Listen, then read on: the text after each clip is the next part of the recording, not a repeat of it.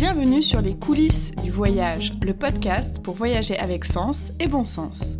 Je suis Laura, co-autrice du blog Les Globes Blogueurs. Depuis 6 ans, j'y raconte mes voyages à travers le monde et je tisse des liens avec une formidable communauté de voyageurs. Chaque jour, je reçois des questions en lien avec les aspects pratiques du voyage et j'ai décidé d'y répondre dans ce podcast. Je partagerai donc toutes mes ressources, mes astuces et mes bons plans que j'ai glanés au cours de mes 15 dernières années de voyage, que ce soit en solo, en amoureux ou en famille. Bonjour à tous, j'espère que vous allez bien. Je suis ravie de vous retrouver pour ce nouvel épisode des coulisses du voyage. Alors dans cet épisode, je vais vous donner pas mal de conseils pour éviter le mal de mer en voyage. Alors pourquoi j'ai choisi ce sujet-là? Tout simplement parce que quand on voyage, on est souvent amené à faire des activités qu'on n'aurait pas l'habitude de faire dans son quotidien. Et donc parfois, pour certains, d'affronter des appréhensions, des peurs, voire des phobies. En voyage, J'aime parcourir le monde tant sur la terre ferme que sur la mer, mais j'ai un petit souci, c'est que j'ai tendance à avoir le mal de mer. Je ne compte plus les fois où ce mal de mer m'a vraiment embêté. Alors que ce soit euh, sur une île paradisiaque en Tanzanie, quand je suis allée observer les dauphins au Portugal ou quand j'ai fait mon initiation de plongée. Il y a vraiment des fois où ça m'a juste un petit peu embêté et d'autres fois où ça m'a vraiment foudroyé sur place. Au fur et à mesure de ces expériences, j'ai pris le temps de me renseigner sur les solutions pour l'éviter au maximum et profiter à fond du grand océan. Avant de commencer, je vais déjà définir ce qu'est le mal de mer. Alors déjà, on le reconnaît assez facilement, hein, c'est quand on se trouve sur un bateau et qu'on commence à avoir des symptômes du genre euh, des nausées, des vomissements, désolé, c'est pas très glamour, une grosse fatigue, des sueurs froides, des vertiges. Dans ces cas-là, vous pouvez être quasiment sûr que c'est un petit mal de mer qui commence à poindre le bout de son nez. Pourquoi quand on est sur un bateau, il y a ce phénomène de mal de mer? En fait, c'est dû à une différence d'appréciation entre votre vision et les mouvements perçus par votre oreille interne. Ce manque de synchronisation des informations fait tout simplement partir votre cerveau en vrille.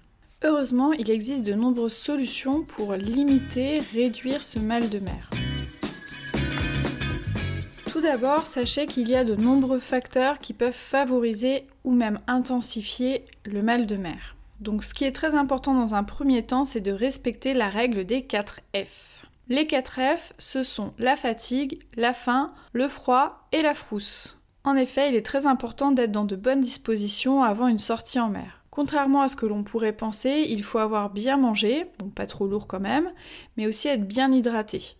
La fatigue et le stress sont aussi à bannir. Donc vraiment, pensez-y, si vous avez tendance à avoir le mal de mer, essayez d'être dans les meilleures conditions possibles avant de partir. Même si vous êtes dans un lieu euh, paradisiaque, ensoleillé, où il fait très chaud, je vous conseille vraiment d'avoir plusieurs couches de vêtements pour pouvoir ajuster votre tenue et toujours avoir bien chaud. Avec le vent et l'humidité, on peut vite avoir froid. Vraiment, le froid, c'est un accélérateur de mal de mer assez puissant. Et enfin, ce que je peux aussi vous conseiller, bien sûr, en prévention, c'est de repousser une balade en mer si vous voyez que les conditions de navigation ne sont vraiment pas bonnes. Préparer le terrain, c'est bien, mais cela ne suffit pas toujours. Parfois, on peut avoir recours à d'autres méthodes. Je pense notamment à plusieurs solutions médicamenteuses qui existent et qui peuvent annuler ou réduire le mal de mer, et par extension aussi le mal des transports, puisqu'en fait il s'agit de la même chose. La première catégorie de médicaments possibles, ce sont les antiémétiques. Ce sont des médicaments contre la nausée qui suppriment ou atténuent le symptôme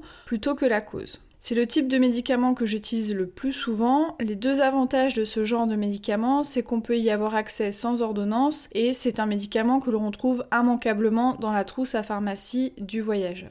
La deuxième catégorie de médicaments, ce sont les antihistaminiques. Donc là, on retrouve notamment Mercalm, Nausicalm, Notamine, qui sont aussi efficaces, mais le souci, c'est qu'ils peuvent provoquer des somnolences j'ai pu tester plusieurs de ces médicaments, ils sont souvent assez efficaces, sauf dans des situations très mauvaises de navigation. Si vous avez des antihistaminiques contre les allergies, ils peuvent aussi être efficaces, mais pas toujours. Comme solution médicamenteuse, on retrouve aussi pas mal de solutions du côté de l'homéopathie, la phytothérapie ou l'aromathérapie, notamment les huiles essentielles de menthe poivrée ou de lavande. Mais je pourrais pas vous en dire beaucoup plus parce que c'est des solutions que j'ai pas vraiment testées.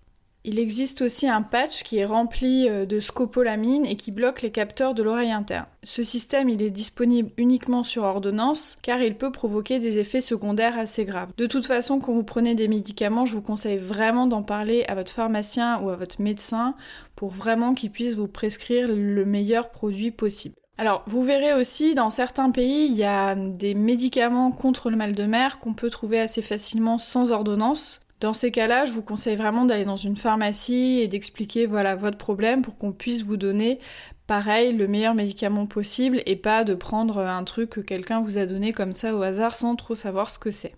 Si vous n'avez pas envie d'ingurgiter des médicaments, il existe aussi des méthodes mécaniques. Donc par exemple le bracelet acupuncture. C'est un bracelet qui compresse une zone spécifique à votre poignet et soulage ainsi le mal de mer. J'avoue que au début j'étais un peu sceptique, mais j'ai lu pas mal de retours positifs et je l'ai moi-même essayé une fois en balade et c'est vrai que j'ai pas du tout eu le mal de mer. Alors est-ce que c'était grâce à ça ou pas? C'est toujours un petit peu difficile à savoir. En tout cas, je pense que c'est à tester, ça coûte pas très cher, environ une dizaine d'euros, donc bon, on prend pas beaucoup de risques à l'essayer. Il existe aussi un autre dispositif euh, mécanique, encore plus perfectionné celui-là, ce sont les lunettes anti-mal de mer ou boarding ring. Ce sont des lunettes dans lesquelles sont ajoutés un liquide bleu qui se déplace en fonction du mouvement de la mer, de manière à annuler et conserver un horizon bien droit. Grâce à ce système, l'oreille interne est moins chamboulée et donc on n'a pas tous les symptômes du mal de mer. Alors ces lunettes m'intriguent pas mal, j'ai lu pas mal de retours positifs je l'ai jamais testé parce que je pense que j'ai pas suffisamment l'occasion de partir en mer pour que ça soit euh, rentable pour moi. Au moment où je fais ce podcast, les lunettes coûtent environ 90 euros et sont valables quelques années, parce qu'en fait le liquide, au bout d'un moment, il fonctionne plus trop. À voir donc si c'est un investissement qui peut être intéressant euh, pour vous, mais en tout cas, je trouve que c'est intéressant de connaître cette solution.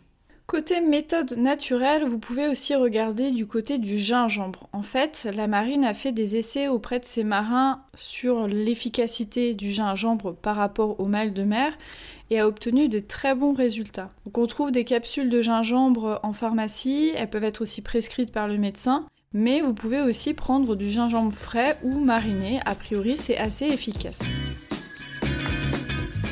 Maintenant que nous avons vu toutes les solutions de prévention contre le mal de mer, passons maintenant à tout ce que l'on peut faire une fois sur le bateau si jamais le mal de mer arrive quand même.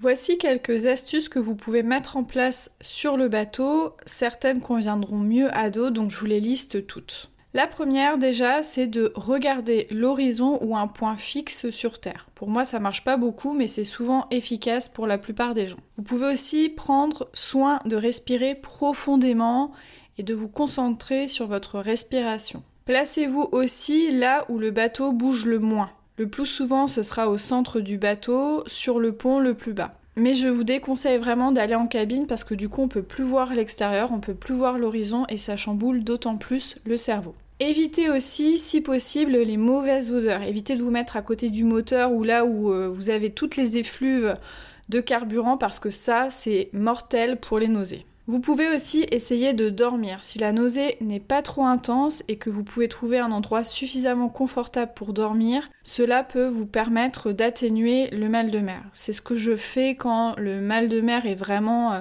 assez important mais pas trop intense euh, non plus. Ça m'aide à passer ce moment désagréable. S'il n'est pas possible de dormir, restez occupé, tentez de détourner votre attention il n'y a rien de pire que de se concentrer sur sa nausée pour l'accentuer. Par exemple, vous pouvez euh, être un peu plus actif sur le bateau, donc par exemple euh, prendre la barre, participer aux manœuvres si c'est possible, etc.